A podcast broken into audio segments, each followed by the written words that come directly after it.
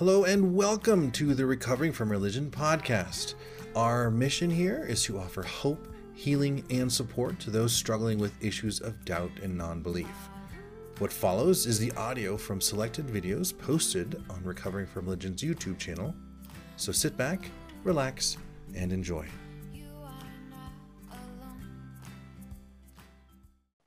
Alexis is a former Pentecostal and present day author of a podcast which focuses on family estrangement called When the Bough Breaks. She frequently speaks about estrangement or shunning in addition to childhood and indoctrination and trauma.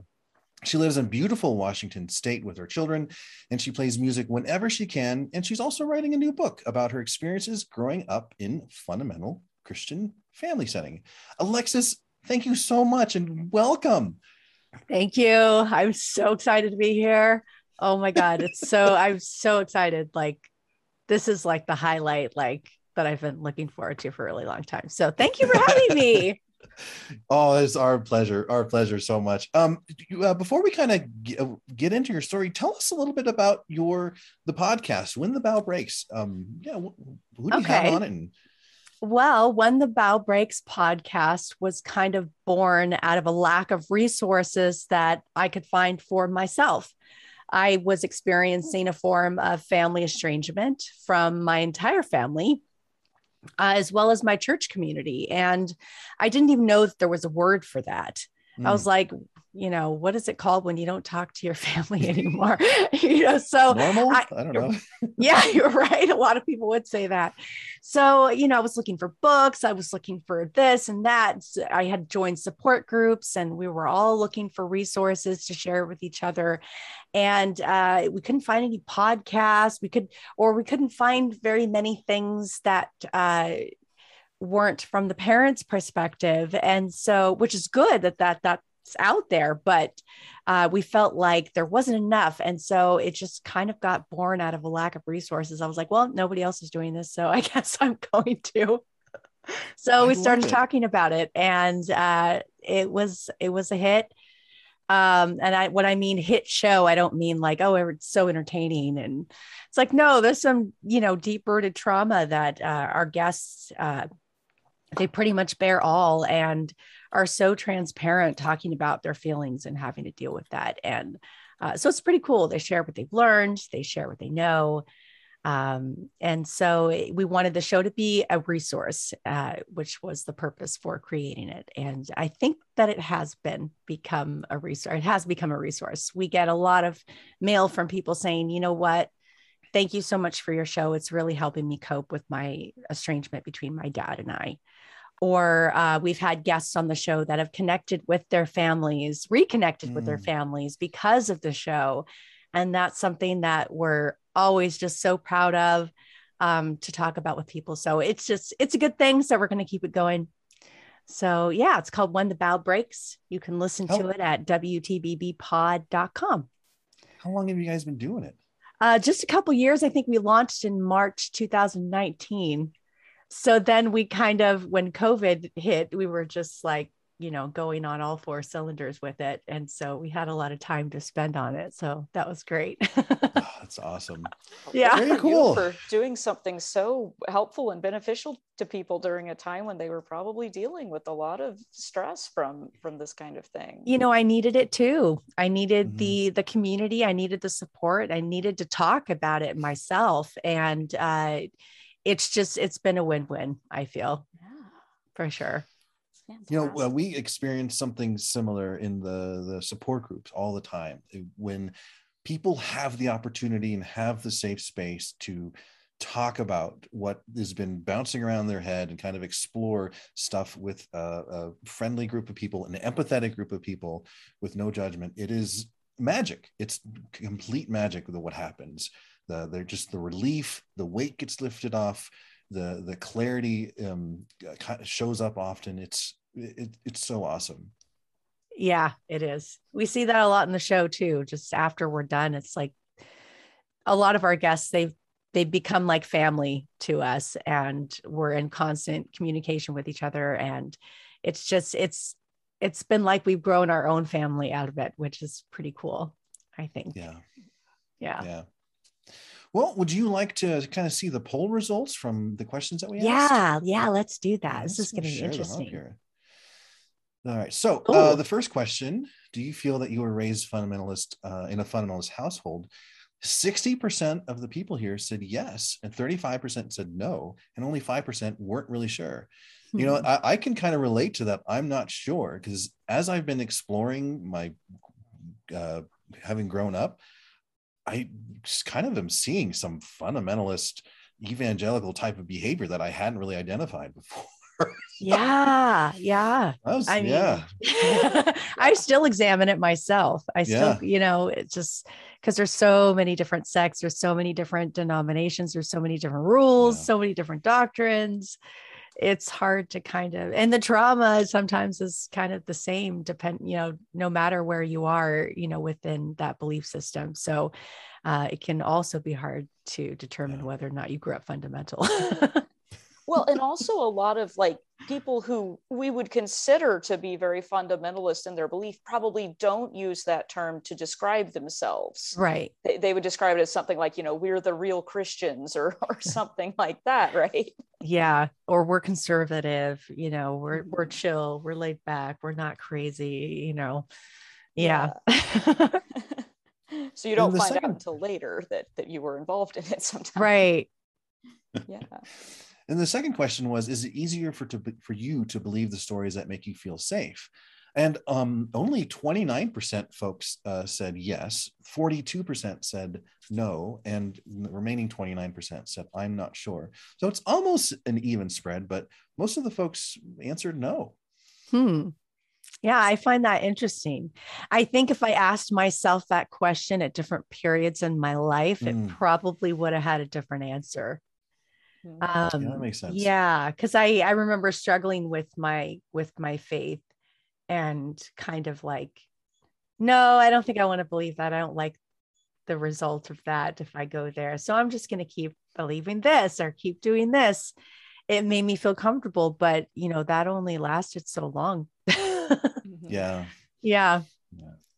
but I i, find that interesting Yeah, I expect a lot of the people who are who are here this evening may have gone through that as well and maybe have specifically realized, okay, I want to make a point of examining beliefs that I have, you know, with this in mind so that I, I don't fall into that. I know we've had several talks from uh, from the fabulous Rob, who's here troll stomping tonight about cognitive bias and, and logical fallacies that people probably have been trying to to work with and recognize as well because i think it is something that's so easy to fall into if you're not watching for it. You know you Yeah. don't realize you're doing it. Right you don't. It's just especially if you were raised in it you're just kind of like well this is what we do. This is the mindset that we Mhm. have. This is what we've been trained to think like you know Mhm. and we give our problems to god. We pray about them. We don't bug everybody else to solve our problems right? Yeah uh, you know for you know examples like that Uh, which Yeah. was definitely my experience Mhm. So Alexis, um, tell us your story. How did you um, grow up and uh, come to this this to where you are now? I mean, uh, we oh have gosh I don't know what we have 22 years to uh, do this show, and so uh, just start from the beginning. Well, I have to say, I'm at a point in my life where I can say I have had a very exciting life. it, I mean, parts of it were definitely boring, parts of it were definitely scary, parts of it were definitely happy. Um, but I was born into a Christian family in Southern California, Los Angeles, uh, Norwalk, Lakewood, if you really want to pinpoint uh yeah so i grew up down there my parents actually met in the army really really really sweet story uh they were at a dance and i guess my mom had a line of guys like you know waiting to dance for, with her all night. And my dad was trying to get in there and you know and my mom's friend noticed and she said that guy's been trying to dance with you.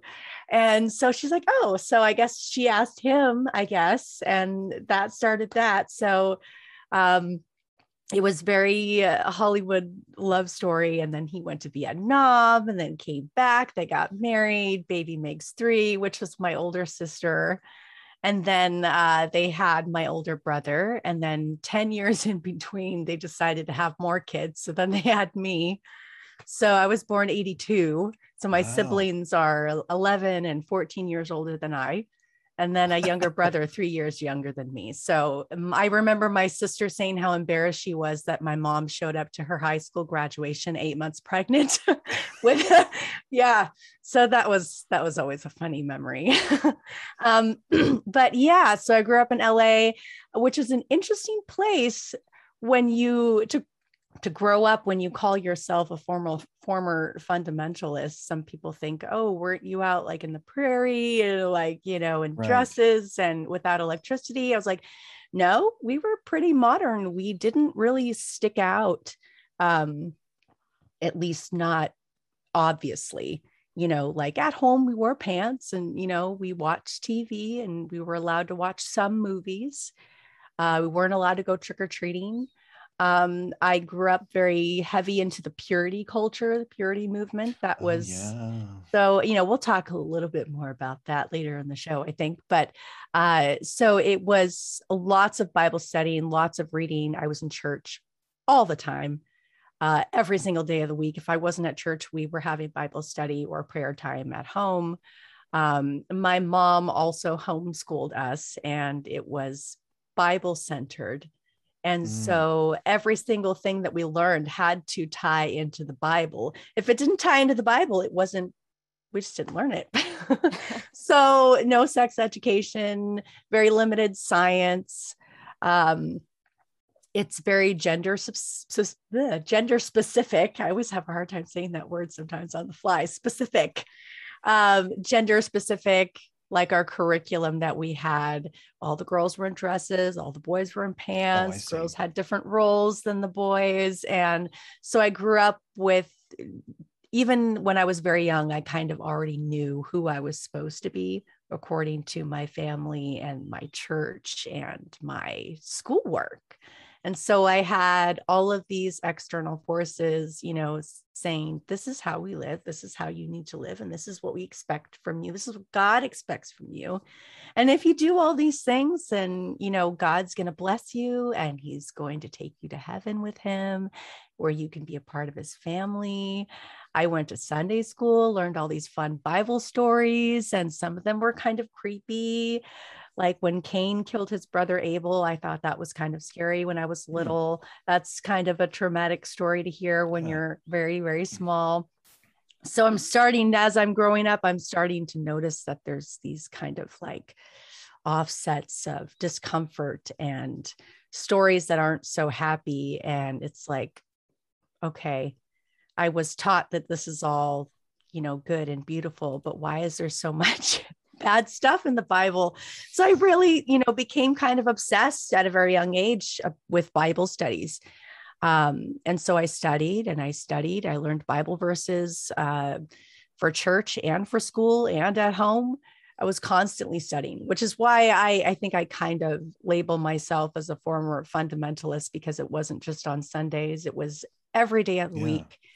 And uh, that was all I did. If I got a job, it was at the church, it was babysitting the children, or it was cleaning, or it was doing receptionist work. It was never pastoral work. You know, you had to, you know, if you were female in some of the churches that I was in, you couldn't be on staff. You had to be married to someone who was on Oh. staff. So I dealt with a lot of that.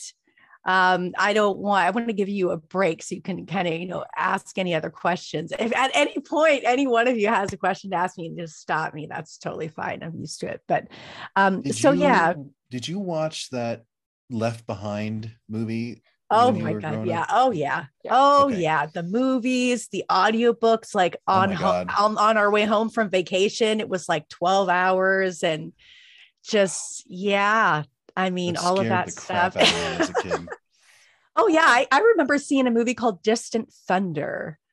Oh, Has Oh, anybody ever seen that one? That was like 1970s.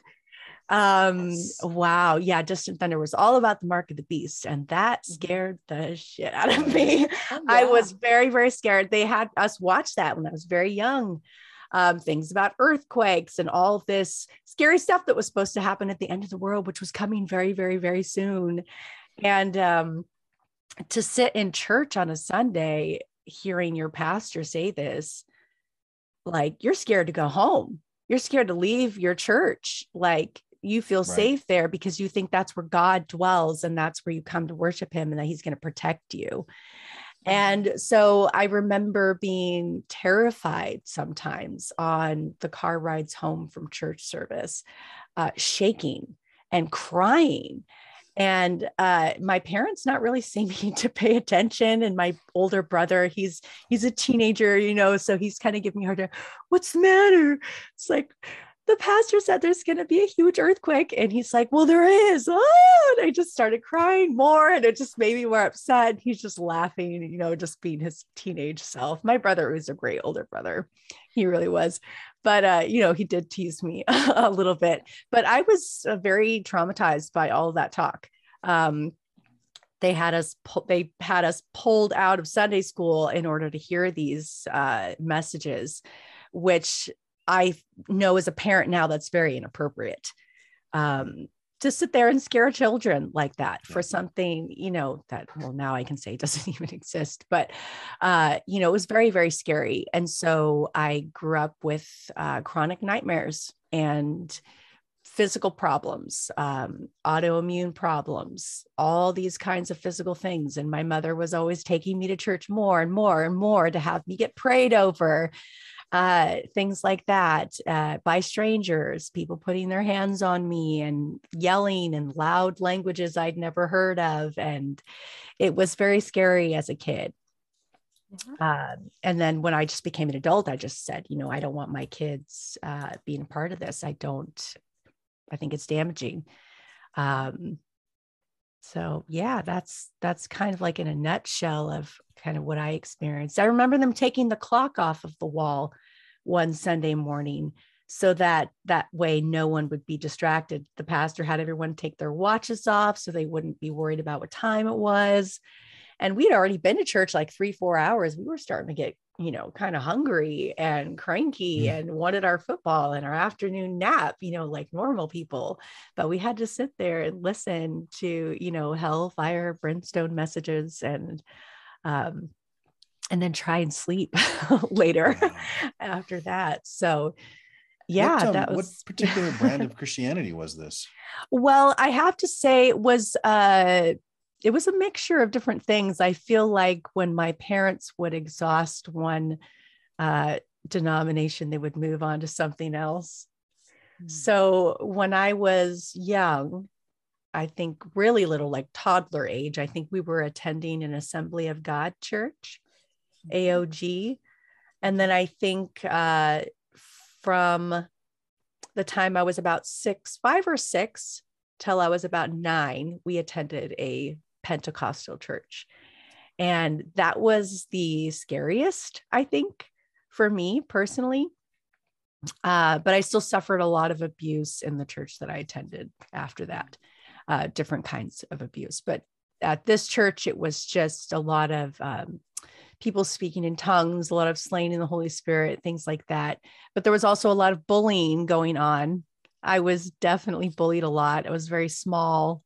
I'd be tossed around by the kids in church. And I just remember them just, you know, no adults around, just, you know, me being thrown everywhere and saying, no, please tossed stop. And, oh, yeah. I was very, very small, like very little. I mean, I'm still small. I'm like five, three. I'm just like little. But yeah, I think I wore like two T clothes till I was about five or six. I was, was very, very small. And so they used to just, oh, look how cute. You know, she's like a little doll because, you know, they had these really poofy dresses that they would dress me up in. But uh, my family played music. We were all musicians. And so we would play music at church. And so there were always kids that didn't really like me or my family because my mom said it was because they were jealous and things like that. But uh, yeah, I didn't really have any friends at that church at all. And I remember feeling very alone there. Um, but I wanted this love that they said existed. You know what it's like to journey out of a once cherished belief. Maybe you were devoutly religious, escaped a cult, or perhaps you simply navigated out of some very difficult days. And now you'd like to help someone else do the same. Recovering from Religion is a wonderful support organization for people who feel confused, troubled, and alone as they come to grips with the possibility that they no longer hold a religious belief or that they risk losing everything if they're honest with themselves and others about their journeys. These people need our help, and recovering from religion needs yours. RFR is seeking volunteers. Perhaps you're formerly religious, or you have a specific skill set like speaking a foreign language. Maybe you're just a good listening ear. The RFR Volunteer Training Program will help you translate those abilities into critical assistance, encouragement, and support for the men, women, and youth who contact RFR every day from all over the world. You can relate. You can understand.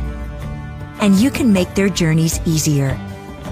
Join the team at Recovering from Religion and remind someone else that they are not alone and someone is here to help. To find out more, click the volunteer tab at recoveringfromreligion.org.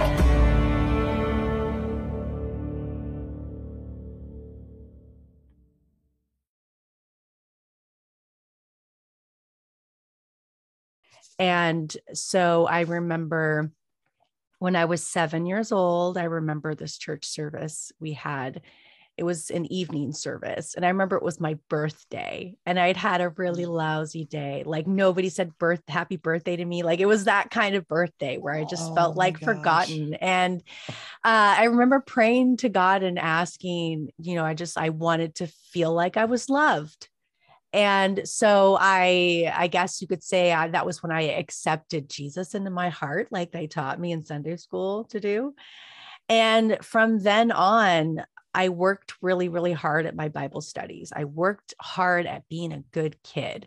I worked hard at trying to dress appropriately and trying to keep my parents happy and not irritating them which seemed very very difficult. I was very confused and not sure how to not quite sure how to do that. Um, but uh, i struggled a lot. I worked really hard at christianity and i studied a lot. I participated in drills and competitions and i had friends. We grew up together and doing the same thing. Our families were very much the same way and com- competing with bible studies and knowledge and all that kind of stuff. And um, I was immersed in it. I remember the Bible drill stuff. Oh, oh my, goodness. Oh yeah. And people that. used to oh. cheat. They used to put their finger in the Bible. And I was like, no, uh, no, that's gotta be completely close. And like, you know, yeah, that was great. oh, I kicked no, ass. I, I kicked ass during oh yeah. Oh yeah, I was one of the I mean, I was the competition. Like that's what it was. I was the competition because I was homeschooled. So I had all the time to study. Yeah you know, more time than all my friends, and I wasn't allowed to do all the things they were doing. So I had even more time to study. so it was it was like that. So real yeah. quick, um, what was uh what's the Bible drill? Kind of explain that. okay, this is fun experience. Yeah. Okay. So a Bible Car- drill. Carol, was that what you were going to ask? I'm yeah, that's what I was going to ask. I, okay, I know cool. what it is, but I know there are people in the chat who don't. yes, yes. Thank you for stopping me. Okay, a Bible drill is basically you hold your Bible up uh what is it called? what book and down. And yeah. they your Linda's teacher or whoever right will shout a look at look at okay i'll shout a reference. Okay uh psalms 1 124 verse 6 and then she's got to hurry up and get to where it is in the bible. And yeah she's probably got it. She looks like she's actually got it. It's like right in the middle somewhere but yeah, um, so we used to do that in Sunday school and compete with other kids. And, you know, we were memorizing huge past passages of scripture, like paragraphs and paragraphs. Wow. And so, yeah, I grew up hearing a lot of the Bible. So uh, that's, I think, one reason why I became an atheist later on, because I actually read so much of it that I think I understood it for what it actually was. And I realized I just didn't want to do that anymore. Um, so that, you know, we're kind of skipping a few, a few steps here, but uh, yeah.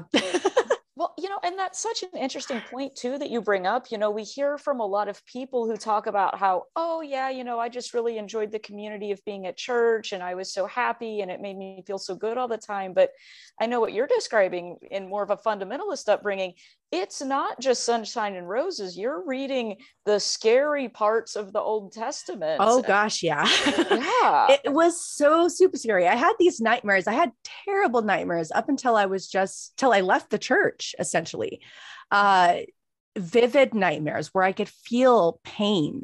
I could feel my Oh, skin oh burning my off and hell. I could feel everything. And I, I talked about this years later in counseling, say, but it was just a dream. It was just a dream.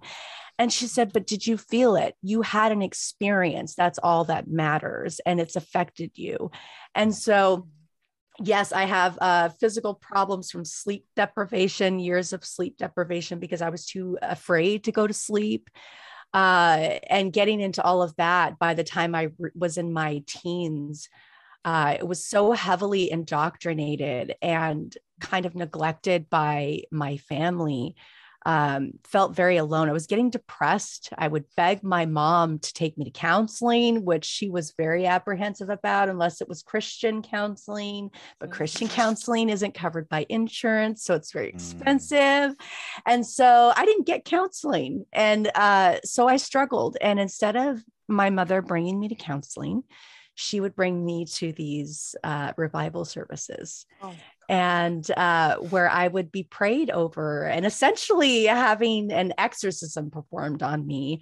Um, I have had preachers try to convince me that I was suicidal and to try to pray a suicidal evil spirit out of me. Uh, Wow. which was very awkward when you're 15 and everyone's looking at you and staring at you and has their hands on you and you're expect they're saying you have a demon inside of you you're like go for it i don't Yeah. know like i don't feel like that maybe i don't you know like i don't know what like I just stood there. I froze. I didn't know what to say. I, I, I, my mother brought me there, so I didn't feel like I could just, you know, run. And, Well, I, if I you did, they'd probably say it was the demon. it was the demon. Yeah, it was just common sense. Yeah, I didn't feel safe here. I didn't feel comfortable. You know, I wanted to go out at the movies with my friends. That's where they were. Uh, you know, I just Yeah. wanted to be a normal teenager, and I wanted a little bit of empathy and attention. I think because my parents' marriage was a little bit rocky during that time. Um, but I I, won't go into too, too, much detail about that. But yeah. I remember there was a girl that I really liked and uh, wanted to kind of be around her, and her father was a uh, was a pastor. Um, he never seemed to have a successful church, but he was a pastor and very evangelical. And um, so I went over to their house one time, and they were having a Bible study, and they, he asked me, "Hey, can we lay uh, our hands on you and pray for you?" And I, uh, that was a weird. Uh, it was. I'm just standing there with my eyes open, kind of looking at these people touching me. It just felt so. I can't even imagine what it would be like for a woman, but for me, it was just super uncomfortable. And I would imagine like that's double or triple or oh gosh, four yeah. times as much. Oh, I grew up with that. And then it was like when I became a young woman, and then it was like you get all these random men saying, Oh, God's asking me to pray for you. I'm like, You're just looking for an excuse to put your hands on me. It ain't gonna happen, buddy. so yeah, it was stuff like that. Totally gross, totally ew, happened all the time. And um as uh, when I was a young minister, especially when I was uh worship pastoring, because that was, I don't know, people go crazy for musicians, I guess. But I'm dating a drummer. So pastoring? yes, I was a worship pastor for several years. I kind of got my start in high school. Uh, that's when I started worship leading, which I was surprised they were going to let a female, but I guess there was no one else to do it. So when there's no other decent men around to do the job, they're going to take a look at this girl who's been playing music for a while and knows how to sing. So uh, I started leading worship when I was in high school, and I carried that up all the way until I left the church in my Mm. 30s. And uh, that was my main thing. Um, if it wasn't children's ministries, it was music ministries or multimedia, things like that. Wow. Uh, So you yeah. were uh, as a as a uh, teenager and and um, as a kid, you were homeschooled, so you were around your family the whole time. You were Mhm. s- at church three, four, five days a week, um, and you didn't have the opportunity to even find friends outside of your home or outside of your church and Mhm. you're being bullied at church like it felt like if, if i was in your shoes the only safe place for me was my room did you get to have a room of your own or did you share that too Well, that's the thing. Uh, there's a whole story about how my room just became this not safe place while my parents were at a teachers' meeting at church one night. My brother was left to babysit. And at that time, my brother was struggling with some things, uh, was having a hard time, was left to babysit me, didn't want to babysit me, wanted to go off with his friends and do things with his friends. Uh, you know, that he was just itching to do. And uh, he was uh, he wanted to put me to bed early so that he could leave the house and he didn't want to feed me dinner. So i guess i was seven years old. I put up a fight now you have to get me dinner rah. you know i was the annoying little sister for sure. I was the annoying little sister but i was cute so i was used to getting away with it. And i was really pissed off that my brother was like no i'm not feeding you dinner. Go to bed. And uh, i just kind of stomped my feet and refuse and i was like no I, I i'm hungry like i would like my dinner and then i'll go to bed i promise you know and it just kind of escalated from there and it just went from you know me asking my brother for dinner to him throwing things at me yelling at me um so I find a telephone book and I call all the Sunday school teachers because that's where my parents were at. There was no cell phones. I didn't know what else to do. And I and we were kind of afraid of the police at the time because homeschooling wasn't exactly acceptable. And so we were made to fear CPS and the police so that we wouldn't tell on our parents that they were homeschooling us. We weren't even supposed to let people know we were being homeschooled outside of the church. Uh, and so I called all these Sunday school teachers who were all at the teachers meeting, and I left a few messages saying, you know, my brother is scaring me. He's doing all these mean things. I didn't really know how to articulate that. And I didn't know who to ask for help. And uh, that was really scary for me. But the scariest thing was walking to church the next Sunday, and my mom had fi- found out what happened and just kind of uh, swept it all under the rug. You know, Mm. she knew my brother had had some problems, um, but didn't want anyone to know. And um, so I get to church and basically at seven years old had a receiving line of of people, pastors and Sunday school teachers, everyone I called left a message asking for help, telling me that I had lied and that I oh. had embarrassed my mother and that I had done something terribly wrong. My brother could have gone to jail and they publicly shamed me. They had me wear my prettiest dress. I remember my mom had me wear my nicest dress to church. I remember coming into the church and it was like darker than usual, like no one was there yet. I was like, this is odd.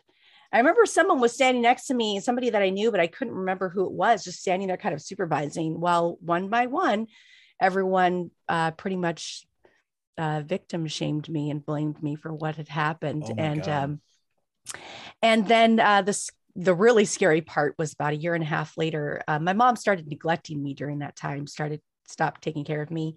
Uh, she was really embarrassed by what I had done and uh, wasn't allowed to talk on the phone, wasn't allowed to go out. I wasn't allowed to go anywhere except for church uh, or talk to my brother's drug dealer who used to talk to me, you know, very inappropriately on the phone.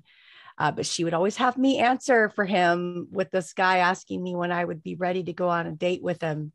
Uh, I was You're seven years old. years I was old? seven years old sitting there, you know, Oh, Alexis. yeah it was awful and like so like fundamentalist this is like church plus how my mother was um it's very hard to talk about these things because i love my mother and my mother is not an all you know she's not an all bad person at all she's actually really sweet she's really fun to you know talk with and hang out with but um these were some issues these were these this was just something that happened and it affected me and uh, the scariest things after my mom had spent all that time kind of neglecting me and just ignoring me, um, me being, you know, taking care of myself.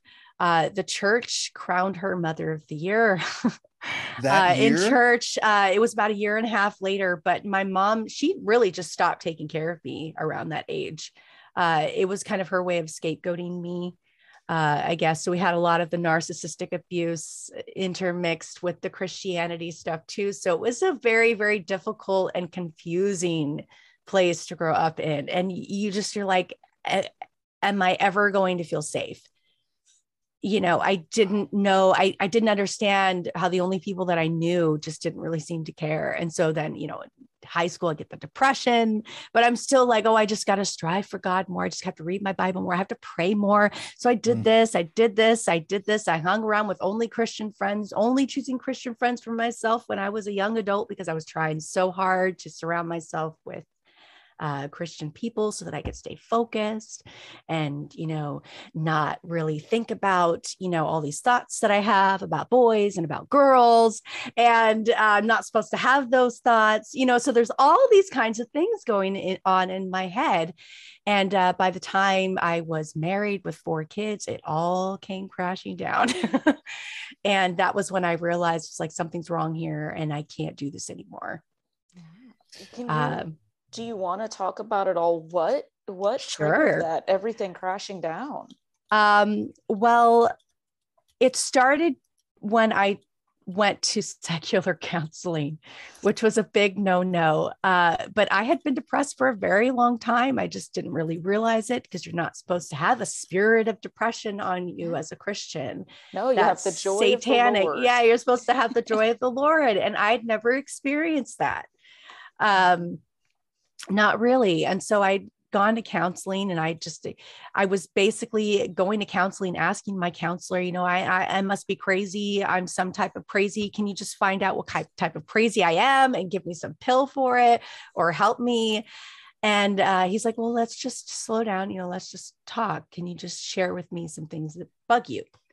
You know, let's just, you know, tell me a little bit about yourself. So long story short, spent the first year just validating all these horrible things that had happened to me that I kind of suppressed. And also the fact that I, I couldn't seem to establish healthy boundaries with anyone. I wasn't ever allowed to do that. I uh, had to obey my parents. I had to obey anyone older than me, any man uh, whether he was older than me or not, any pastor. And I was just like, okay, but I, I can't be responsible for myself. I can't pay attention to myself. I have to take care of everyone else and raise the children and tend to my husband's needs and make sure he has everything that he needs. And any holes that the church has, I have to be the one to fill them because I know I can. And that was just my whole attitude. And I was overwhelmed. And it was like I started setting boundaries with people in the church and people in my family. And they didn't really like that very much. And so I kept saying to my counselor, nothing's working. This stuff isn't working. It's just they keep, they, they're not listening. They don't understand that these things bother me. And he's like, okay, well, how long are you going to let them treat you like this? Mm-hmm. And I was like, ooh. Yeah. So speaking with this counselor, was it kind of like the first time you got an idea about boundaries even and, and yes. create them? And funny thing too, I actually this is really, really funny. This is gonna be great. Okay. What really helped me, I'm not gonna lie, was a Christian book called Boundaries by Cloud and Townsend. And I'm only I'm only saying this because this is true, because it was a Christian book and I allowed myself to read it. So I read this book that was supposed to help me establish healthy boundaries for myself and with other people in my life in the workplace and this and this. But i realize christians don't like boundaries very much. They don't like it especially if it doesn't line up biblically with what you know they think you know things should yeah. go. Which and if you're so a female person then probably you're not supposed to be enforcing those kinds of things. Exactly. Yeah. You're not supposed to say, sure, you're not supposed to say anything. You're supposed to sit there, look pretty, mm-hmm. do what they ask you to do, and, you know, wear a dress, you yeah. know, and like literally, I, I, I kind of felt like I was brought up to be some sort of idol or, or um, I don't want to even say sex symbol but that's what I felt like. Uh, I'd been sexually harassed in high school by this one guy. I write about it in my book. Um, for years, he sexually harassed me, but he was the spotlight guy. He was a sound guy. I had to look at him every week, knowing that he was staring at me, and uh, it it was it was just ugly. And um, and so I just I realized this isn't working, and at the same time i was i was uh, using these relationships you know with my mom my dad but i was also thinking about my relationship with god and i'm like this seems very one-sided and i was like i'm not really hearing from mm. god and i'm not really seeing the things i'm supposed to be seeing and i don't really know if i can worship a god that is so violent and destructive and is okay with terrorizing small children and in Sunday school where you're supposed to be congregating and playing games and and yeah, whatever, cute little stories, whatever. But it's all BS. It's, I mean, I studied so much of it. I'm getting a little bit, I'm trailing off here a little bit, but I just, I got to a point where just gradually over time, I was just like, I don't want this. This hurts. This is painful. This mm. has done nothing for me. And it's a toxic environment. And I'm not going to raise my family in it anymore. But that was a tricky thing to, to say because I was married to a Christian man. And I'm like, there's no way I'm just going to drag him out of his faith. I didn't feel like I had the right to do that. I felt like every person has their own personal journey that they have to go through, and I wasn't going to expect him to do that. But I basically to- basically told him I'm not going to church uh, unless I actually feel like it. You know, it's like I'm not. I don't want a job in this. I don't want uh, any of it. Um, I'm burnt out and exhausted from doing this mm. my entire life since I was two years old. I was singing on the stage in church. Uh, and like uh, how you said that you were you you recognized you were burnt out and yes. exhausted. Oh yeah, I, for sure. I didn't know how to parent my kids uh, other than spanking them because that's what I was taught. Right. If I didn't learn and if I didn't listen to my parents, they shouted at me and spanked me. And I didn't want to do that because I had grown up with the, in that. And I was like, you know, there were plenty of times my parents just could have asked me nicely. I would have done it. You know, I would have just, you know, but I was very ADD. I was very forgetful. And uh, so I had those struggles. And of course, they didn't believe in taking you to the doctor for things like that. Uh, you know, if you had, you know, if you needed medication, they didn't want that. They just thought you needed more prayer. Mm-hmm. Um, but yeah, so it's just I I just couldn't do it anymore. And I, I just, in the way that I was raising my kids, I saw, I had flashbacks of myself going through that. And that's when I was like, okay, we're done. I get it now.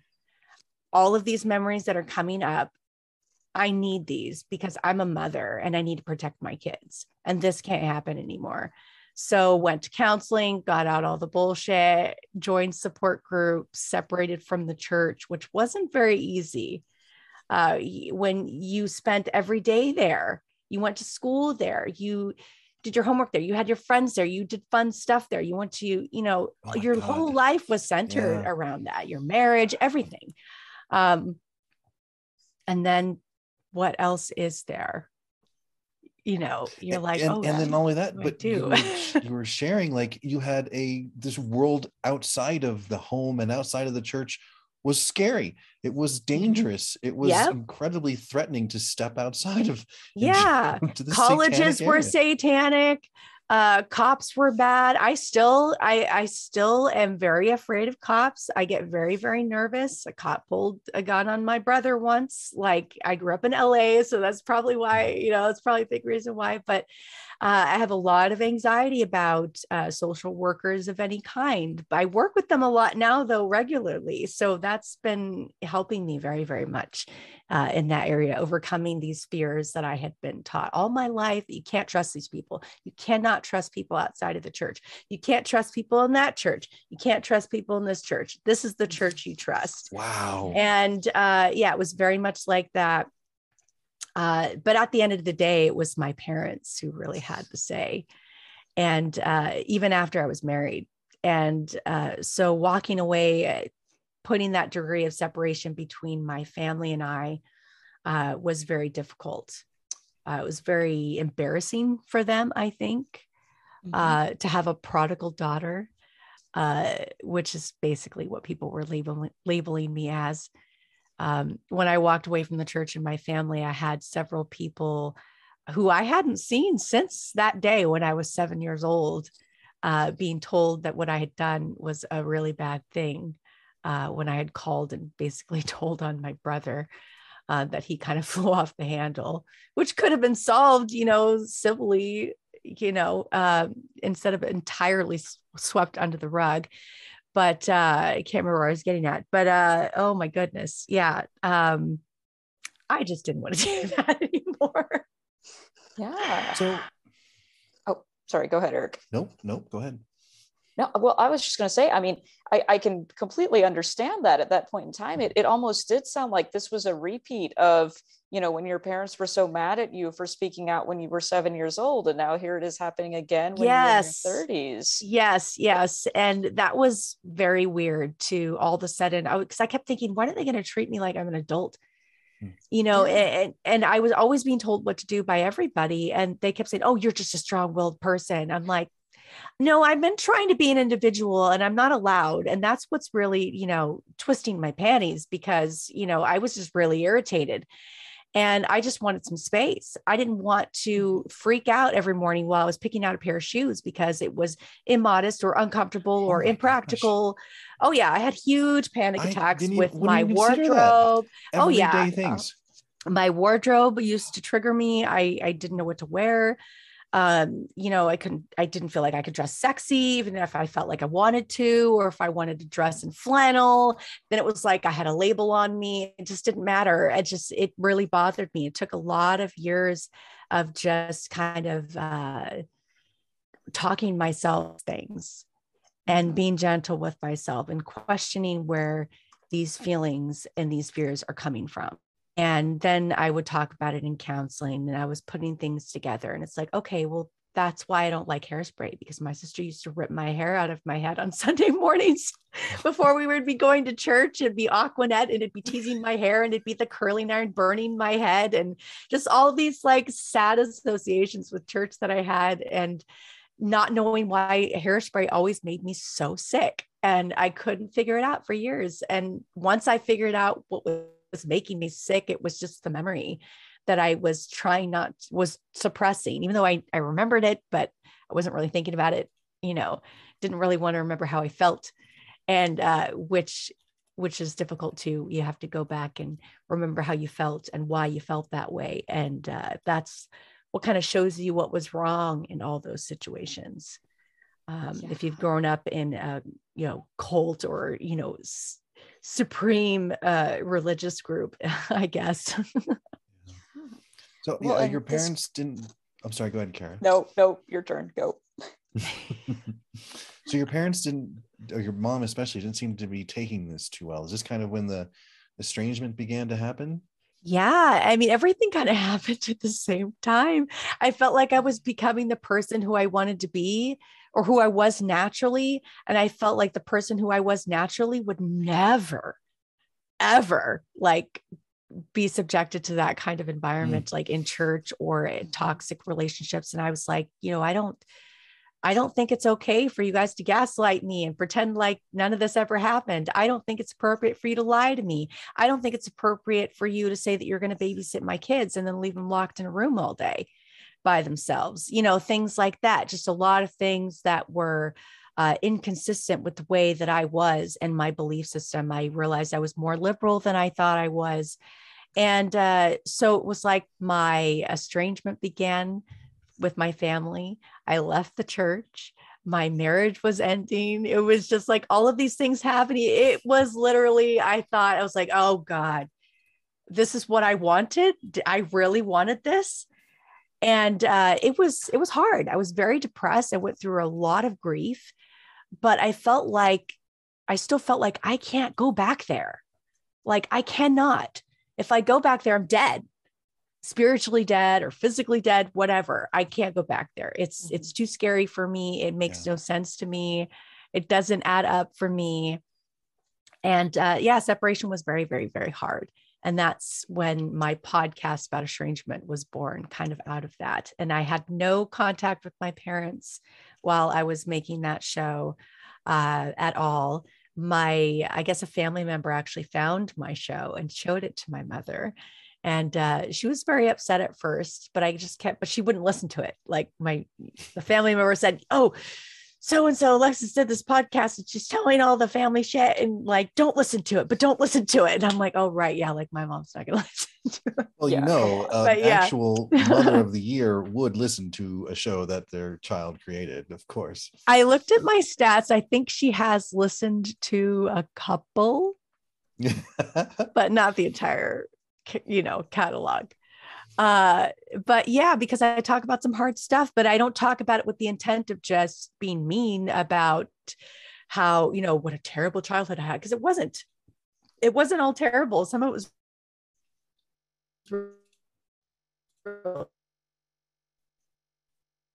we played she was gonna Alexis Alexis, you're really, going really silent great and fun. But man, the bad stuff just, you know, overwhelmed me and I just couldn't do it anymore. Uh, I think my internet is uh, giving me issues here. Yeah, it was just a little bit of a, a Is- blip. is I this- can is that you better? now. Yes. a little bit. Uh, your video is a little bit stuttery, but Uh, it's- it's yeah, doing breaking fine. up just a little bit. Okay. Okay. so you also had kids when you were going through this too, Alexis. Um, how did that affect kind of uh, raising them and and co-parenting them, or uh, if, if you feel comfortable talking about that at all? Oh no! yeah, absolutely. You didn't work because that was done on me. So I was like, okay, this is done. We're not yelling at the kids anymore. Um, no, we're and we have that was easier said than done. I needed to go to counseling for that too, but uh, because that was just how I was raised. I didn't know what else to do. You didn't, you know, it's just like the Bible, you know, spare the rod, spoil the child, you know, just whack him, then you're done. It's like, no, that's not how you teach a child. Yeah. And uh, so I had to stop doing that. And then I had to incorporate other things. So I, you know, I was reading parenting books, I was talking to my counselor. I had to also work on my relationship with myself because I realized I wasn't being very gentle with myself. And so once I started being gentle with myself and learning how to kind of parent myself in the Mm. way that I felt safe and comfortable, I was like, okay, I think I can do this with my kids. And so it was a really beautiful thing, actually, because I I felt like all but abandoned by my children or by my parents emotionally growing up as a child. Uh, and so I felt like I lacked a lot of parenting. I felt like I lacked lacked a lot of nurturing and things like that. I had a lot of indoctrination and a lot of conditioning, a lot of rules, Mhm. uh, but not a whole lot of nurturing, not a whole lot of understanding, not a whole lot of uh, personal self development. And so, and I could see in my kids that they were struggling in in in those ways too. And so, especially with my older two, I kind of had to work hard to kind of undo some things with them because they saw different parents than you know my two younger children. They really don't have very many memories of church which i'm very thankful for Mm. um, they do have memories of the unitarian church that we attend uh, every now and then uh, the pastor is an atheist there so i feel quite comfortable Oh, that's Uh, interesting. yeah, How that, yeah. How did that come about? Um, well, it was actually funny because I was talking with my co-host, uh, podcast co-host AC Fisher, who's actually a former boyfriend of mine. Uh, it w- was Easter, and we're like, "Gosh, what do we? What do like heathens do on Easter?" it's like, what do we do? It's we like used to having this huge service that lasts all day, and then like a huge play at the end of the day. What do we do? Like, so we just decided, well. I don't know. It just feels funny not to go to church. But, you know, we didn't really want to go to the Christian church. We went there. We, it was like, you know, just for fun, we're like, we're atheists now, but like, hey, let's go and let's see, you know, if anything happens. We're like, no, we don't like this. So we went to the Unitarian church that we just kind of found in town and we loved it. It's like, yeah, it's like if you're Christian, you know, Jewish, Muslim, uh, you know, indigenous, whatever, uh, atheists, it, they accept everybody um it's it's pretty cool and so that's always that's been like really interesting to to attend there but they don't have a my younger kids don't have a lot of memories of of church like my older ones do um i was talking to my son he's 12 And uh, I said, What did you think about growing up in the church? And he's like, I always knew it was bullshit, mom.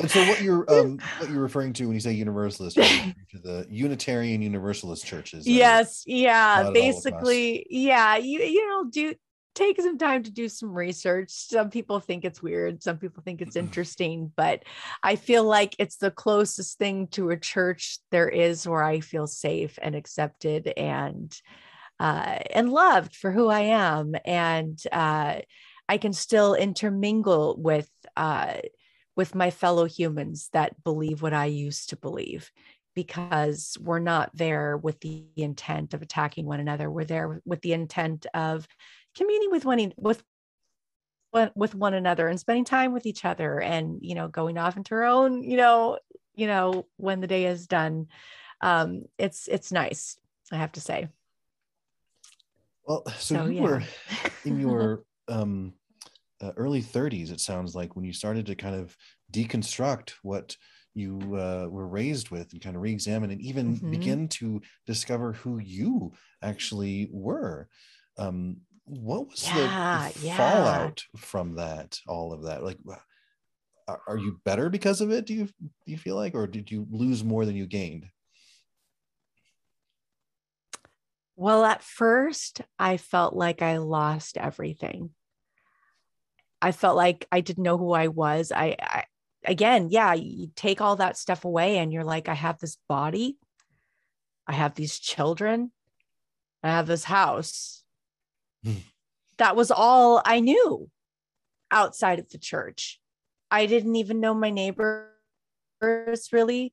I didn't have friends outside of the church. I never went anywhere. You know, the the relationship with my husband that's a whole other thing you know i didn't really have money or anything like that to go out and do things and so uh, when i left the church you know it's all gone you feel like oh god what did i do you know you just knew you didn't want that anymore and what and so uh, it was my birthday one year and uh, i decided well i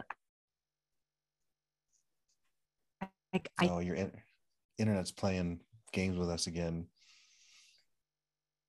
I remembered I liked painting. So maybe I'll go to Oh no.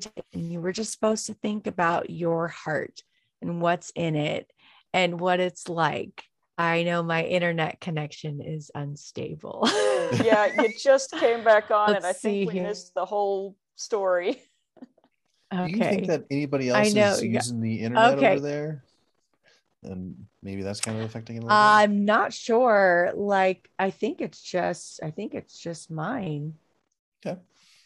Um, let me shut the Wi-Fi off my phone. Let's see if that helps. Um, let me see here. Wi-Fi is spotty. Just making a little note oh. for uh, my tech in the next room, uh, my boyfriend in there, and see if he can check that and see if he can improve that. Uh, but uh, anyway, I went to a painting class. I don't know if my uh, voice is any better. Yeah, yeah. we can hear you. Okay, now. great. Okay, great. I think I, the the last thing that we might have heard is where you were kind of discovering yourself and you found you liked the color pink. Is that right? Oh no, I I remembered I liked to paint when I was okay. younger, and so I went to a painting class that ended up being a, an emotional healing painting class, and I didn't know that at the time. I was like, "This is funny." So, and the message was all about the heart. And you were just supposed to examine your own heart, find out what's in it, what makes it happy, what makes it feel full and uh, so it wasn't just paint it was like little strings and like glitter and like all these little tangible things you can really touch and like put on there and just to add texture and i was having fun with it i was like letting out my inner child putting little handprints on everything and you mm. know and i knew i wasn't going to get yelled at you know just just playing and having a good time and i realized that all of these things that i loved all of my life singing playing, music, all these things were so wrapped up in the church. And I was like, but they're not in the church. I don't have to go to the church to have those things. They're here. They're here, right in here. I just have to figure out a way to get them out of there and mm. like express them this way. And so that one little painting class that I took taught me a lot. I think I left my painting home with my kids, my older kids, they're with their dad right now. And I think I left the painting behind for watch me go through that. My older kids.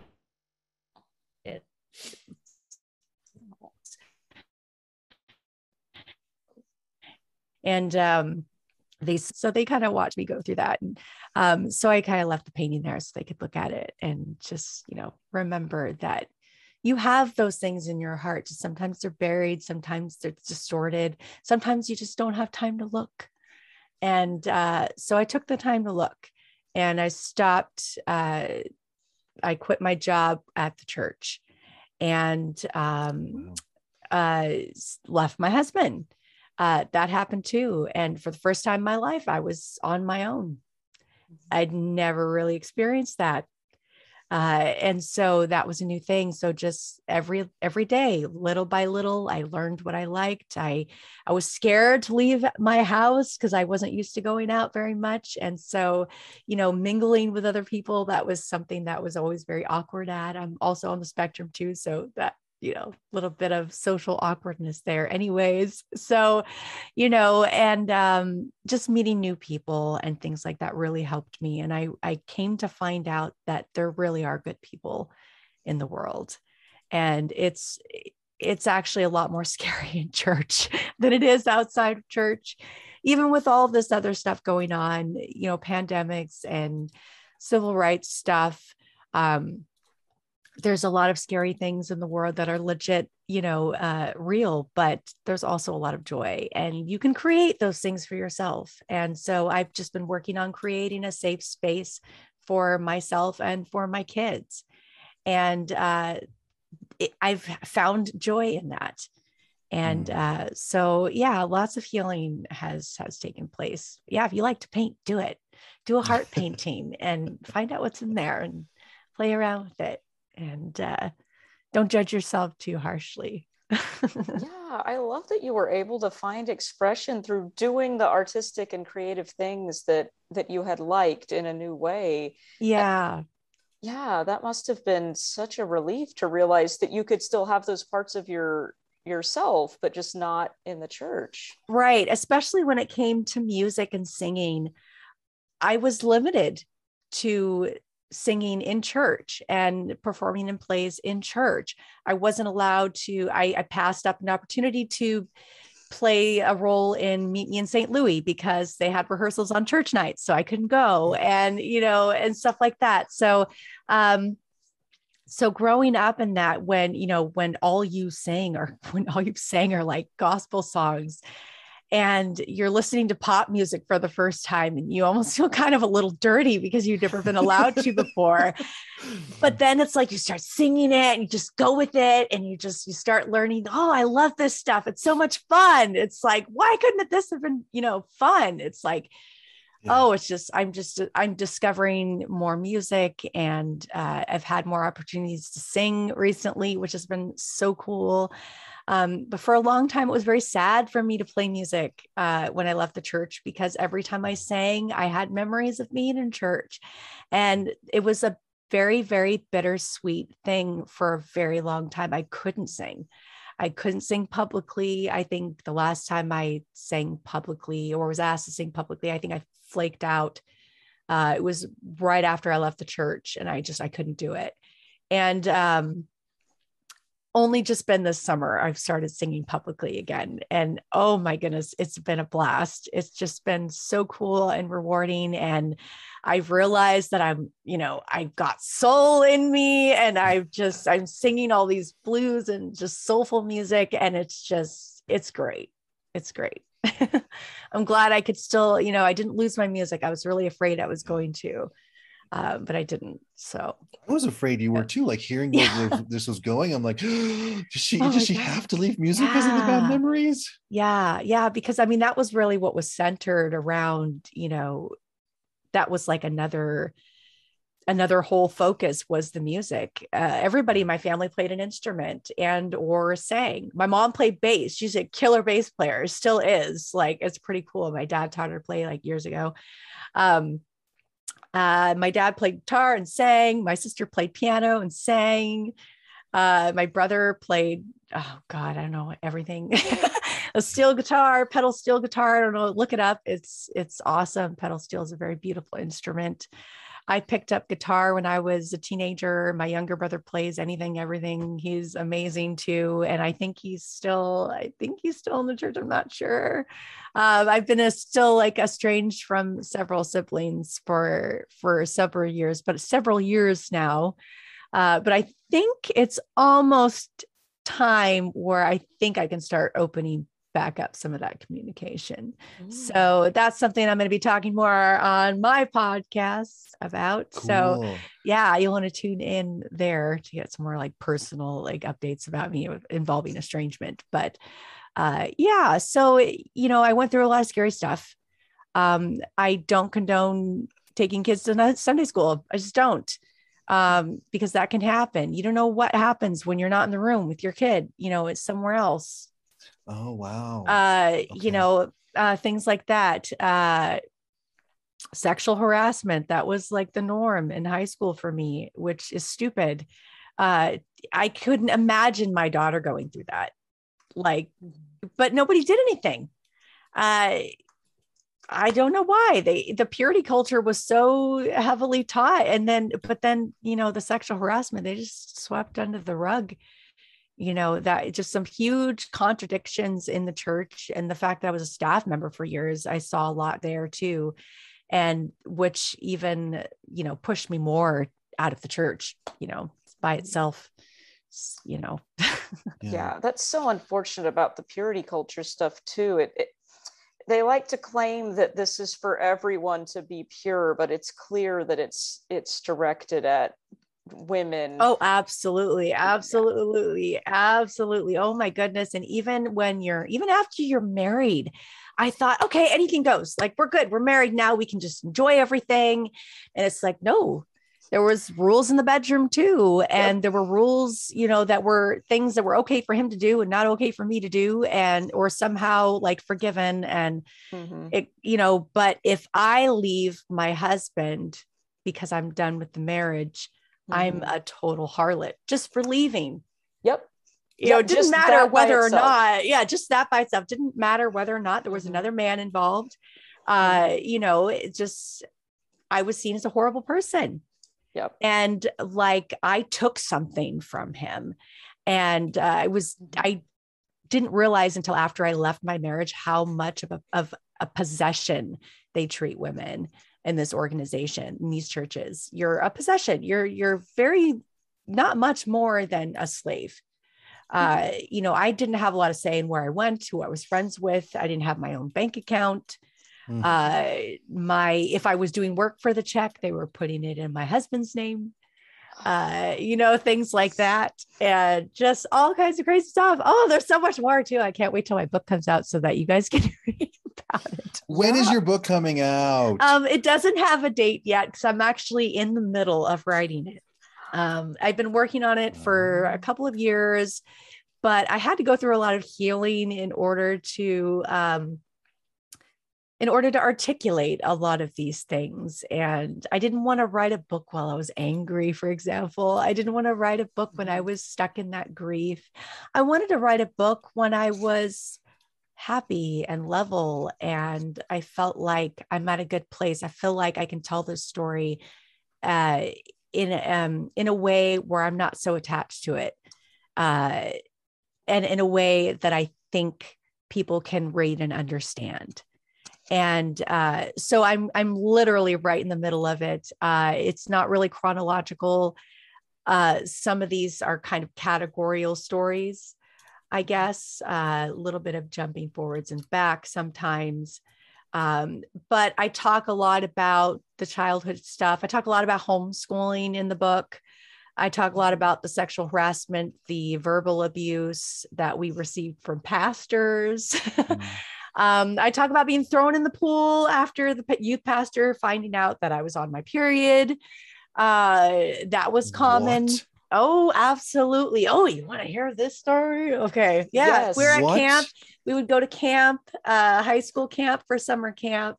And of course, all of us girls would get our period at the same time because we were always seeing each other all the time. And then, you know, everybody over at the pool. And so we're at the pool, but we're not going in, you know.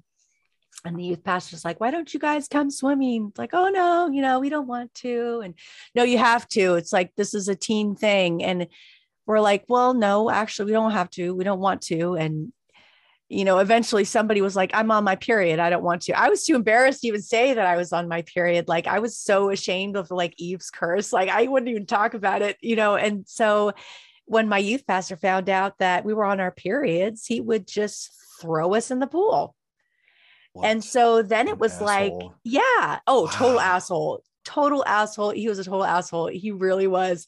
He he was the kind of asshole that would go around in his old classic yet bright yellow, I think Ford or Chevy, and get tickets and then tell the youth kids not to do what he was doing. like that was the kind of youth pastor he was. Um, he was just a big giant goofball. Um, would have me go buy like surf wax for him and stuff like that at youth events and uh yeah and then throwing us in the pool. Wow. on a period. Yeah. Oh my god i see the comments in the chat like oh my god jesus christ. This was my Ugh. normal. Yeah. is- and that's Wow. the worst part of it when like that those are the people that are your leaders and they're always treating you that way. It's like you don't even yeah. realize that you're being treated badly. Yeah you're like i guess this is the way things are Mhm. and then when i got out of that i was Right. just basically said a big giant no. And i was like no no no no no. It doesn't have to be like this. And uh yeah so then i met some some uh some friends who were like me been out of the church for a few years and was talking with them. And they really helped me um kind of develop my you know my own beliefs. What do i actually believe? They weren't trying to tell me what to believe um they weren't trying to pull me out of the faith nobody ever did that uh, I walked into it myself. Well, I was born into it, but I mean, I accepted it myself. I kept it going myself and I ended it myself. And uh, then after that, they helped me rebuild. And um, yeah. And then now when I talk about some of this stuff, it's like, holy sh, that was bad, Yeah. you know? And I'm so glad that I got my kids out of that. Yes Yeah. Well, and I was going to ask too, it sounded a little bit like when you were describing this, that some of this deconversion process and even deconstruction that you were going through, you were kind of, it sounded like you were very open and transparent with your kids about all of this as well. Was this kind of Yeah. a journey y'all did together? Well, at first it was hard. I tried to keep that from them because I I was having such it was such a dramatic Mm. time for me that I I was trying to keep that from them. But then they Mm. would see me crying, like, "Mommy, are you okay?" And so they they ask questions like, "Ah," you know, it's like my kids. They're very intuitive. They're smart. And I kind of had this. I adopted this concept. Well, if they're old enough to ask, then they're old enough to know. And so, you know, I think that's fair. So I started having some, you know, transparent conversations with them and where we talked about the spanking and we talked about how I used to Oh. yell at them and we talked about those things. And then throughout that, they ended up disclosing more abuse that they had suffered in the church and uh, at the hands of family members uh, who were in the church. And I could, I was like, gosh, I almost didn't talk to them. I almost didn't tell them this because I, I was trying to protect them. But it's like they've already had stuff happen because of that. And so, you know, when you open up those communications, it leaves room for healing.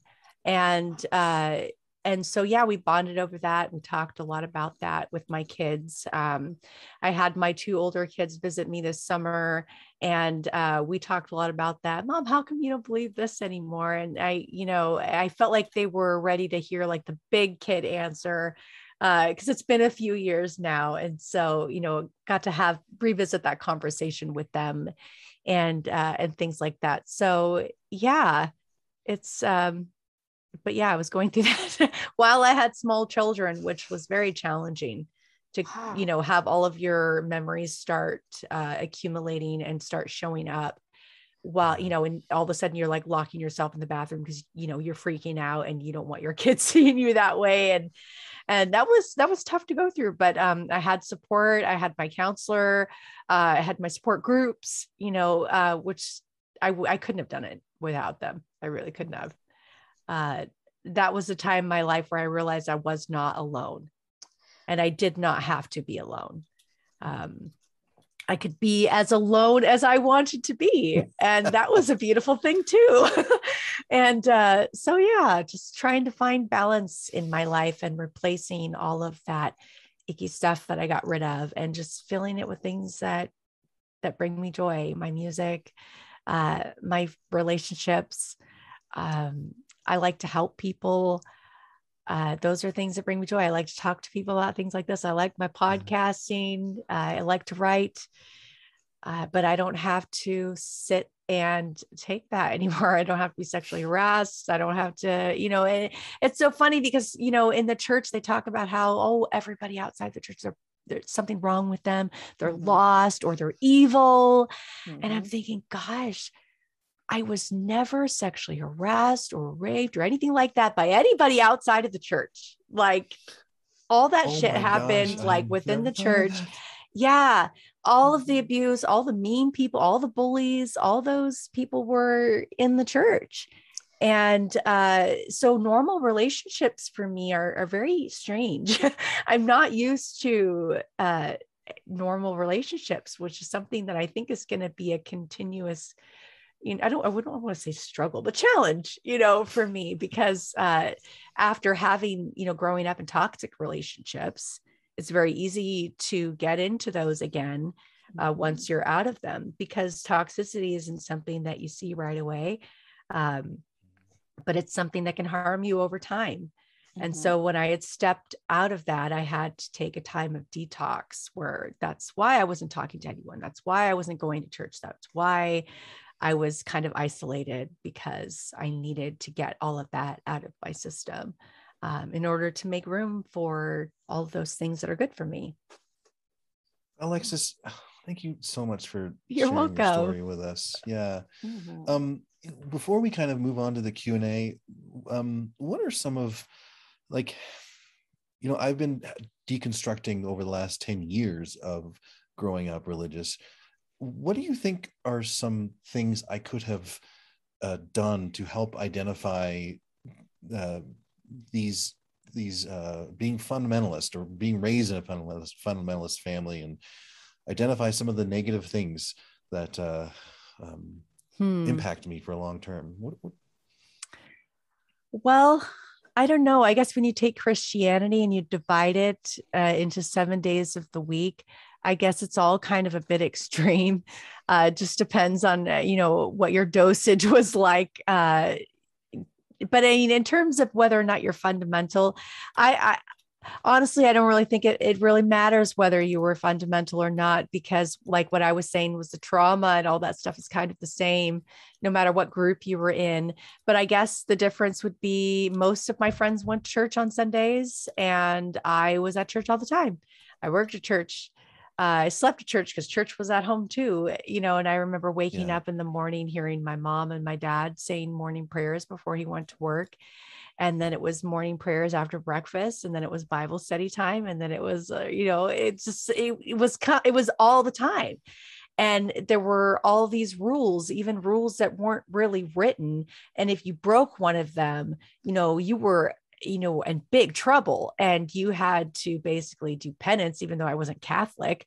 I still had to undo and cleanse myself. I had to anoint my bed with oil and my room what? with oil and myself to- with oil every night because uh, I had that spirit of suicide on me that my mother uh, thought that I had.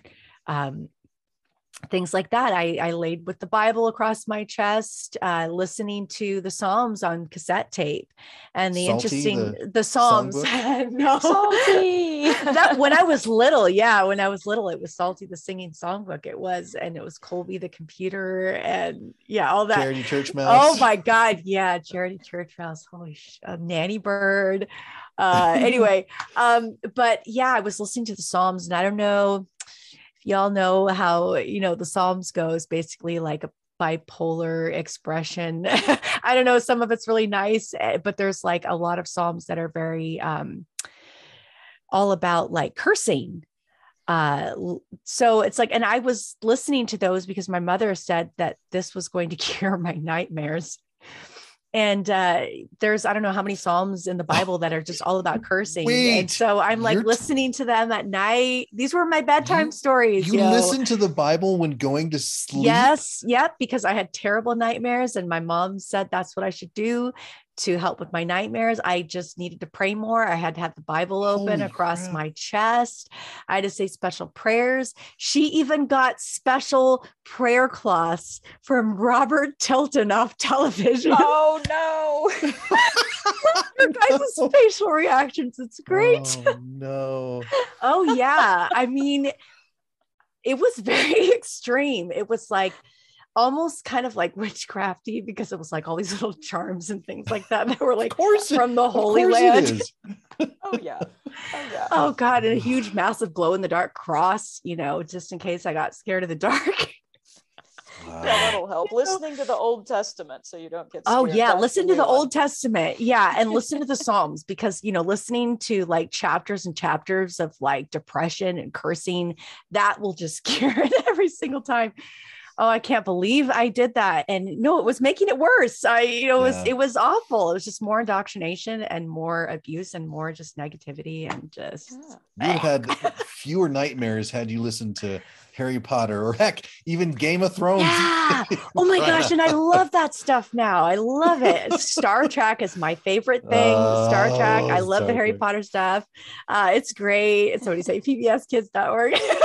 yeah. Um, yeah, I love all that. Uh, but yeah, it was heavy, heavy stuff. It was just constant. I was constantly thinking about what spirit, uh, the spirit realm and and and stuff like that. Um blame it on spirits. Something happened. It was a spirit, you know. Yeah. Well, and it's so out of your control and, and so Yeah. vague, you know, it's it's something that, you know, if you're frightened, you know, telling kids like, well, maybe this spirit thing is here, maybe it isn't. I mean, that's not very reassuring. Yeah. And it's like arguing with the pastor isn't something that people like. You can't, you know, have this pastor, you have the spirit of this. Like, Actually, no, I don't. Yeah. You know, and you know, and they'd be like, Well, I'm the pastor. It's like, well, I don't really give a shit. it's like you could be so, you know, it's like now it's like if I were in that situation, it'd be it'd be kind of funny. It'd be kind of fun to see what would happen. But uh, but back then it's like, yeah, you know, if the pastor said you had a demon, you had a demon. And you know, you sat there until te- you know, till everybody got tired and gave up, you know. um, oh, I remember somebody at camp tried to uh, there was this girl, she was born without without an arm. And uh, all of a sudden, uh, during prayer meeting one afternoon, um, they just pulled her in the middle. We want to pray for you. And she's like, oh, okay. Um, they literally tried to pray uh, another arm for her to grow out of her body. And I saw this poor girl sitting there thinking, God, it's probably taken her so long to just like be okay with herself, like the way that she is, you know, the fact she's different. And she sat there, and I just the look on her face was so incredibly sad. And I just, I was so pissed off. And that happened to me. I saw that when I was about 19 years old. And I, that was one of the times when I was like, this is such bullshit. I was like, that is horrific. And there wasn't anything I could do. Yeah. What was I supposed to say? And I was still in it, still then, you know, eh, just, I was like, this is dumb. I was like, God made her this way. Like, if God made her, like, leave her alone. Like, you're singling her out and just, she was just so sad and like, oh, God, I guess there is something wrong with me. It's like, who does that to a kid? She was, she couldn't have been more than 16 years old. Um, wow. What a great time to have that was people messed call up. attention to you in front of all of your peers and say what's wrong with your body. Like, Yes. Yeah. what? hmm hmm You started Wow. the story and I knew where it was going and I just was cringing inside. I'm like, oh my God, I could totally see that happening at a church camp. And, Yeah. Mhm. This Uh, is oh. like awful. Just yeah, I mean, I would just yeah. After I left the church, if anybody came over to my house, like a family member or something or somebody in the church, I just I started to get really sick, like really ill, mm-hmm. and it took years to put it together. It's actually my ex-husband. He's like, you know, you only get like this when you're around these people. I'm like, oh, thank you for you know letting me know that. That's a good sign that we, you know, now I can make some changes where you know where they need to be made. Uh, so yeah, just uh, it's disgusting. Yeah. One last thing before we go on to the Q and A. Um, sure. De- dealing with estranged relationships. You shared a little bit about your own experiences, and what what do you what are some tips you can provide for some of us who are about to or going okay. through? Yeah. Well, what I can say is, I guess um, some of these might sound sound like uh, memos of warning, uh, but really, it's kind of a process. It's a, it's a cycle, I guess, if you will. Uh, not a cycle, but um, when you first leave or you first are estranged or the communications being cut off um, depending on whose perspective you know in the relationship I, basically i estranged myself but i didn't i i only did that because i felt like it was my last resort uh, because my family they weren't really listening to me i couldn't really have a conversation about anything I couldn't say, you know what, I this is inappropriate. Please don't do this around my children, or you know things like that. They just they wouldn't listen, and uh, they disrespected every single boundary I had. And so I, I felt like that was the only thing left to do in order to keep myself safe and healthy, and my kids safe and healthy was to cut it off. Uh, I went through a, a, long period of grief because uh, I was sad. I didn't want that to happen. I didn't want to separate myself from my family. That's the most unnatural thing mm-hmm. uh, to be separated from the people that you were, you know, spent your life with and you were born into. And uh, so there was a lot, a lot, a lot of grief. But I journaled through that. I talked with that. I found support groups. They helped me get through that. They helped make sure that I didn't get too far deep into my own head. Uh, so get support. We have mm. support groups that we can direct you to whether you're an estranged adult child, whether you're an estranged sibling, whether you're an estranged parent. There's all kinds of support groups out there that I personally know of and i know the directors of these groups that i can plug you into um, if you need those um, but another thing is like you're going to go through a time where there might be some pushback from some family members some flying monkeys who might want to try to coerce you to come back whether it's to the church or toxic abusive relationship. Fly, we call them flying monkeys. That's what you it. call them. Um, yeah. For example, when I left the church as an adult, I had people who I hadn't seen since I was seven years old calling me, messaging me on Facebook. They'd found me. Um, and I hadn't seen them since I was seven, telling me that I had to go back with my parents. Don't you know what you're doing? You have no idea how you're hurting your family. And I'm thinking, mm. You don't really know me. And you weren't you didn't grow up in my house so i don't really think you have anything to say about it. Uh, so we had a lot of that a lot of shaming going on. You just have to be prepared. You have to have a support group. You're gonna you're gonna feel very alone. You're not gonna know what to do around holidays. Uh, that's always kind of weird uh, my boyfriend's mom she's like she's about to ask where's your mom what are you doing for the holidays it's like ooh we got to have a cup of coffee you know, let's do that. So, uh, you know, a lot of changes, a lot of emotions.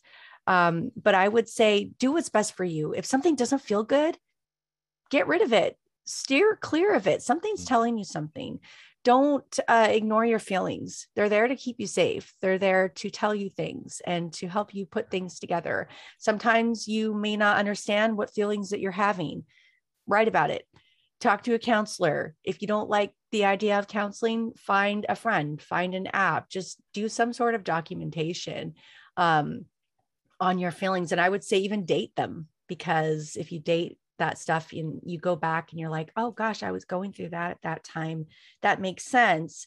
And, you know, just kind of uh, holding yourself accountable, but, you know, also spend time with other people and doing new things and surrounding yourself with people who make you feel good and not just the people who love bomb you and want to stroke your ego but the people who are going to call you out on your bullshit too and uh, will help you keep your head on straight and uh, you need those people in your life and it may take a few tries a few practices in you know to find those good relationships especially if you are like me where basically every relationship you ever had was toxic up until the present time of your life uh, so get support, uh, talk about it. There's the podcast, and more people are podcasting about this topic. When I started this podcast, nobody was talking about estrangement at all uh, without a paid subscription. And so uh, I started doing it for free, and now more and more people are, are doing that and talking about it. And so that's great. Um, but yeah, just get some support for yourself. There's books out there. Visit the website. Uh, there's uh, lots of resources within each episode's show notes. Uh, about more estrangement resources and uh, resources for people who've suffered long-term trauma, things like that. So yeah, definitely check out the show when the bough breaks podcast. Excellent. So, What's yeah, the website yeah. again? WTBBpod.com.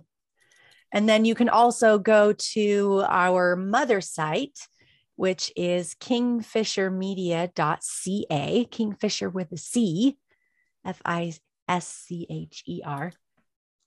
And uh, Kingfischer Media, that's where all of our other shows are at too.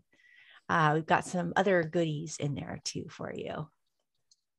Fantastic. Thank yeah. you for sharing all that, You're Alexis. Welcome. That is such a wonderful just bit of advice and then all of those resources that you've developed sound wonderful for people that are going through all of those things which it sounds like a lot of people in the chat are relating to that as well so thank you so much for sharing your experiences and how you've worked through that um, and we do also have some questions from the chat as well if you're ready yes. to transition into oh, some gosh. of that. This is what I was looking forward to the most. This is like, I'm so excited.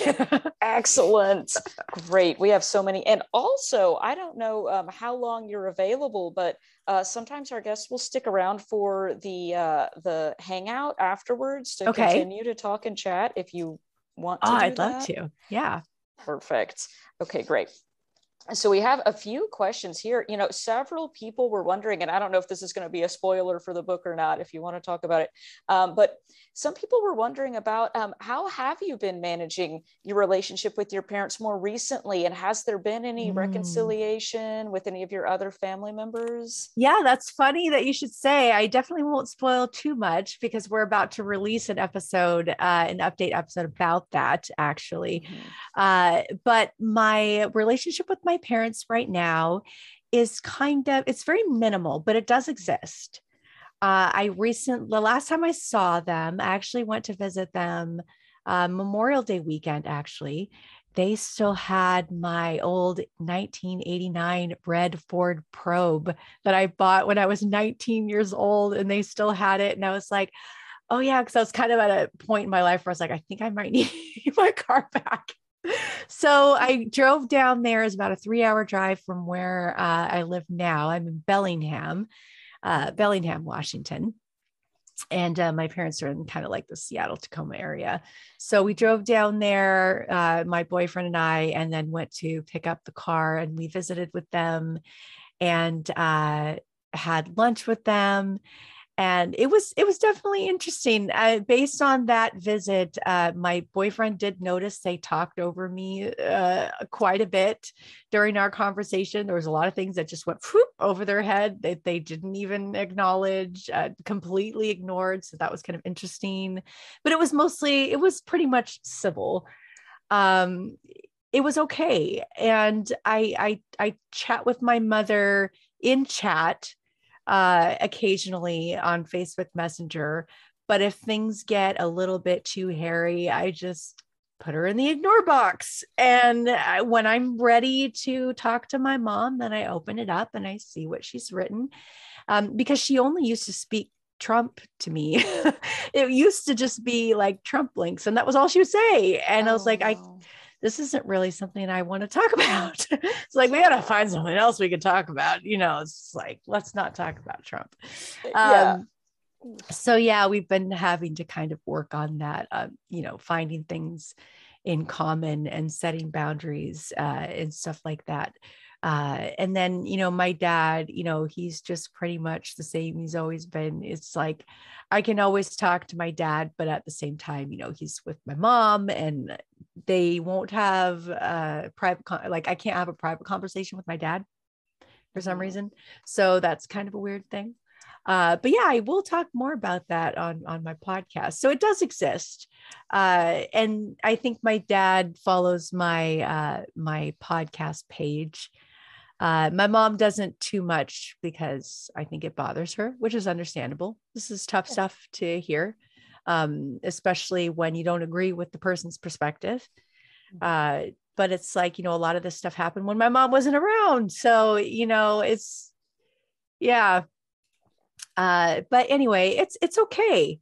I feel like um it's not like they're totally gone and non-existent and it's it's not just grief. Mhm. uh now it's just like okay we're we're, we're finding kind of a common ground and i think we're going to be okay no matter what i believe or they believe.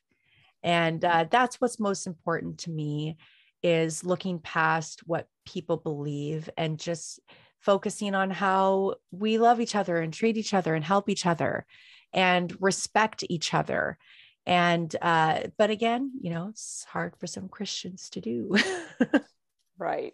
Right. Yeah. It's like they feel like they're not doing their job if they're not trying to convert yeah That's, yeah Yeah. yeah Oof, that's tough. Yeah. And we've Well, got we'll look another. forward to hear more in the in your next uh, show. absolutely We got another question. Um, uh, a lot of folks are uh, asking about your ex-husband if he's still religious, and if that's the case, what has it been like co-parenting in that kind of situation? you know what? I you know i think this is a question that i think he would prefer to answer but i think if i'm going to go off based off of what i feel is the most comfortable answer i feel like he's kind of involved in the church uh, but our children do not attend. They don't want to and he doesn't make them go. Uh, we won't do that to our kids um, he definitely is not for the abuse and all of that stuff that I grew. He didn't grow up quite in a severe environment as I did, but we still both were part of the same religion. So there's still a lot of there was a lot of toxicity in our marriage because of Christianity, and um, there were things that you know that he apologized to me years later, you know, for things that we had done because that's what we thought you know Christians were supposed to do. And so you know there was a lot of things that were kind of settled after our marriage uh, but i i wouldn't say I, I know that he goes to worship practice and he still plays music on the worship team regularly uh, but i don't think he's involved uh, not nearly as heavily as we were several years ago for sure. Mhm. Got so yeah i think that's the best answer. I, Cool. I think i yeah. That's fair. yeah so i think he's kind of still kind of halfway in you know but um i think it's more about the socialization for him and the community and also just because he grew up in it i think it's just what's comfortable for him Mhm.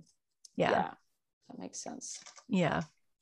Okay, so switching gears a little bit, some people were also wondering about um, during your homeschooling experience, what Mm-hmm. kind of materials did y'all use? Like, was it Bill Gothard? Oh my God, Answers in no. Genesis? What was Okay. well i had a bit of an eclectic collection uh we did some bob jones Oh yeah. We did the ACE LIFEPACs. Uh, I don't know if you've ever heard the Quiverful movement. Oh, a lot of our curriculum was kind of centered around that, uh, having as many children as God would give you, things like that. Uh, I went on to have four before I lost my uterus. Who knows when I would have stopped? Um, Oh. yeah, so uh, that was what I had planned to do was have a bunch of babies uh, because I felt like that's what I was supposed to do. Uh, so we had that curriculum. Let's see, Bob Jones, ACE, LIFEPACs. Oh my God. Me asking, like, what what was it like to think that it was you were here just to be a baby factory? oh God.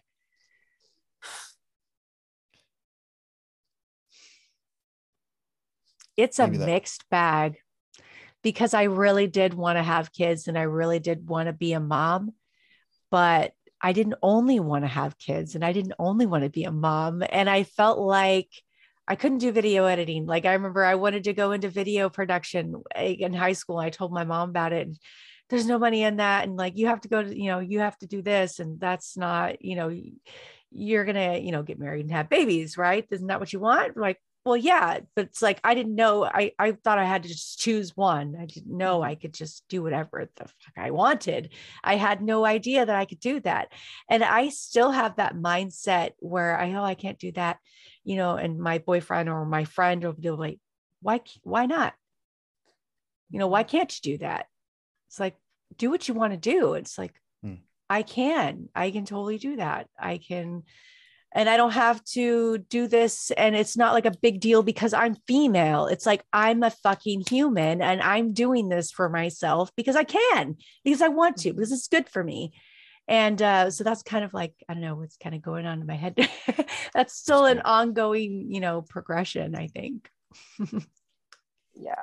That's, uh, that's so interesting the way you put that too. Just like, you realize so many things that you just had been told for no reason just couldn't be a part of your life. Yeah, it's like why can't I wear spaghetti straps? Why do I have to wear dresses? Why uh why do I have to go to MOPS? It's like why it's like I want to go do something fun. Like why you know why is it all about uh you know just domestic stuff? But Alexis, and, you yeah. always have to be pregnant. You always yeah. yeah. oh my God. Yeah yeah it's like if i wasn't yeah and i i struggle with that. Um i had endometriosis and i struggled with uh having my mm. uterus removed because i was like gosh i felt like i was taking away what god had given me and mm, you know the vessel that i had that was sacred and i was interfering with that. And then oh shoot that's like birth control. Oh no you're the one deciding how many kids you're going to have. You're supposed to leave that up to god and uh, but i was very sick. I was in pain constantly. Mm. i uh i was super duper sick when i was pregnant. I had no business being pregnant. I almost lost every single one of my pregnancies oh, wow. including the last two. They were twins. I was in the hospital probably 50% of the time uh, on constant iv hydration. And yeah i i I felt and I felt terrible for even considering an abortion because I was so so sick and I was so scared that I was going to die and then my other children were going to lose their mother. And so I was inter, you know, dealing with these things in my head just a few years ago, just like 10 years ago. And uh and so I've had to kind of uh uh take hold of my right to my body and be like, you know, I got to make these choices for me. I can't feel obligated to please somebody else. You know, it's not about you. It's like, like I'm responsible for this here, you know, and yeah. for my kids until they're grown, I'm responsible to them. And uh, it's not my responsibility to fulfill someone else's wishes or dreams about all mm. these children. Oh, it's beautiful. I love but, it. But uh, yeah, now I can give all of my attention to, you know, the four that I've got and, you know, which mm. is already a challenge uh, doing yes. that, especially when, you know, you've got two kids with their dad and two kids with their mom and you're mixing and stuff like that. It's a big challenge, but, uh, but we're doing it. So yeah. making it work. Alexis, thank you so, so much for being honest and vulnerable and sharing your tough story with us. This was fantastic. I, I really got a lot out of it, and um, it really Great. helped me kind of uh, look back at my own past and what I went through as well and reevaluate it. So, thank you so much for sh- sharing your story with us. Well, thank you for having me. It's it's been really cool. Thank you so much, everybody. Hey, everybody in the chats. Everybody, thank you so much. Recovering from Religion is a nonprofit organization whose mission it is to provide hope, healing, and support to those struggling with issues of doubt and non belief. Hope, Healing, and Support is waiting for you on our website, recoveringfromreligion.org.